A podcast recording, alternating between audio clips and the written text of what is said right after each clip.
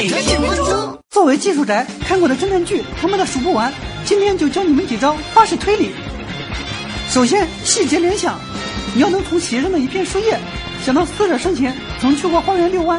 当然了，侦探剧一般不会在开始就把重要细节展现给你，这他妈都是留给主角解密时抖机灵用的。